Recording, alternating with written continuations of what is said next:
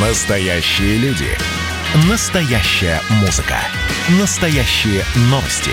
Радио «Комсомольская правда». Радио про настоящее. 97,2 FM. эм. Был бы повод. Здравствуйте, я Михаил Антонов, и эта программа «Был бы повод» 7 января на календаре. и Рассказ о событиях, которые происходили в этот день, но в разные годы, ждет вас в этой передаче. 1928 год, 7 января. Впервые в воздух поднимается самолет конструкции Николая Поликарпова. Название машины У-2. У-2 теперь на вооружении. Этот самолет, как ночной легкий бомбардировщик, большие дела делает. Новый самолет – это усовершенствованный биплан У-1, которому к концу 20-х годов было уже более 15 лет, и поэтому возник вопрос о создании новой машины. Макет У-2 построили к февралю 27-го, и сразу стали строить и первый экземпляр машины, однако полной ясности с мотором для У-2 еще не было. Понятно было, каким мотор должен быть – простым, неприхотливым, надежным и мощным. Однако первые собранные варианты ломались еще при стендовых испытаниях. Пробовали ставить иностранные моторы, но и они при минусовых температурах отказывались работать или изнашивались намного быстрее, чем планировалось. В итоге, под жутким давлением со стороны начальства, но наши конструкторы все-таки доводят до ума отечественный мотор М-11. И вот испытание У-2. Все проходит гладко. Уже в марте 28-го самолет начинают выпускать в промышленных масштабах. Не забудет Родина и нашего верного друга, нашего школьного товарища, маленький самолет, который начал великую битву скромной учебной машиной У-2 и заканчивает войну грозным для врага ночным легким бомбардировщиком По-2. Через несколько лет У-2 а чуть позже его назовут По-2, станет одним из самых массово выпускаемых в Советском Союзе. Применять его начнут и в армии, и в сельском хозяйстве, за что У-2 и получит свое прозвище «Кукурузник». До 1953 года в стране будет выпущено около 35 тысяч таких самолетов. 7 января 1929 года. Один из первых приключенческих комиксов «Тарзан» впервые продемонстрирован публике.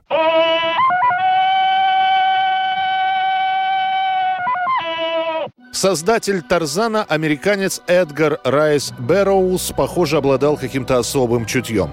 Гигантский экономический кризис разразится в США лишь в конце 29 года, но Бэрроуз, который придумал своего героя еще в 12 году, продолжает выжимать все новые и новые деньги из Тарзана. Уже проданы несколько прав на экранизации. Сам Бэрроуз регулярно садится за пишущую машинку, чтобы написать продолжение о приключениях Тарзана.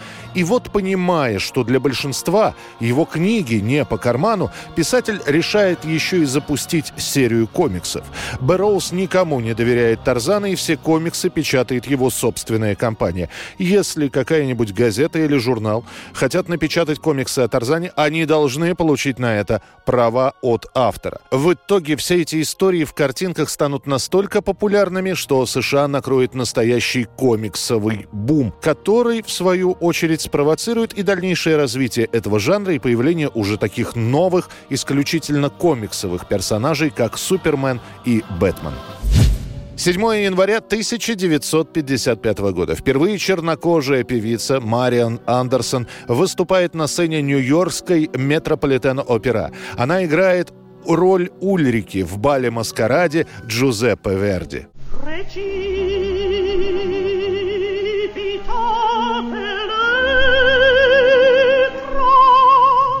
Мариан довольно известная личность США, начав с самых низов. Эта негритянская девушка учится пению на гранты, так как собственных денег на обучение у семьи нет. И карьеру молодая певица делает не в родных штатах, а в Великобритании, где были более терпимы к цвету кожи. А в США начнут говорить о ней, когда Мариан познакомится с Солом Юриком. Он же бывший брянский уроженец Соломон Гурков. Именно Гурков станет импресарио певицы. Милиции. Ей будет почти 58, когда она получит роль в бале «Маскараде» и впервые выйдет на сцену театра Метрополитен Опера. Правда, как говорят, без скандалов не обошлось. Увидев появление чернокожей певицы, как пишут газеты, зал покинули несколько человек. 1983 год, 7 января. В ЦК КПСС проходит совещание, а после принимается постановление по вопросам укрепления трудовой дисциплины. Вот говорят, у нас в учреждении труд дисциплины жутко хромает. Правильно говорят. Ведь вот дня не проходит, чтобы кто-нибудь из сотрудников на работу бы не опоздал. Это будет первое крупное совещание и первое крупное решение, которое примет новый генсек Юрий Андропов. После этой встречи по всему Советскому Союзу начинают проходить рейды по магазинам, кинотеатрам и прочим местам с целью выявления нарушителей дисциплины. Прогульщиков, а ими могут оказаться как взрослые люди, так и школьники, фиксируют, а после на имя директора школы или руководителя предприятия приходит письмо из милиции. За такие нарушения были и соответствующие кары. Рабочим и служащим, совершившим прогул без уважительной причины, очередной отпуск сокращался на день прогула. Если человек отсутствовал без уважительной причины на работе более трех часов, к нему применялись такие же меры, как и к прогульщикам. Систематические нарушения трудовой дисциплины караются увольнением.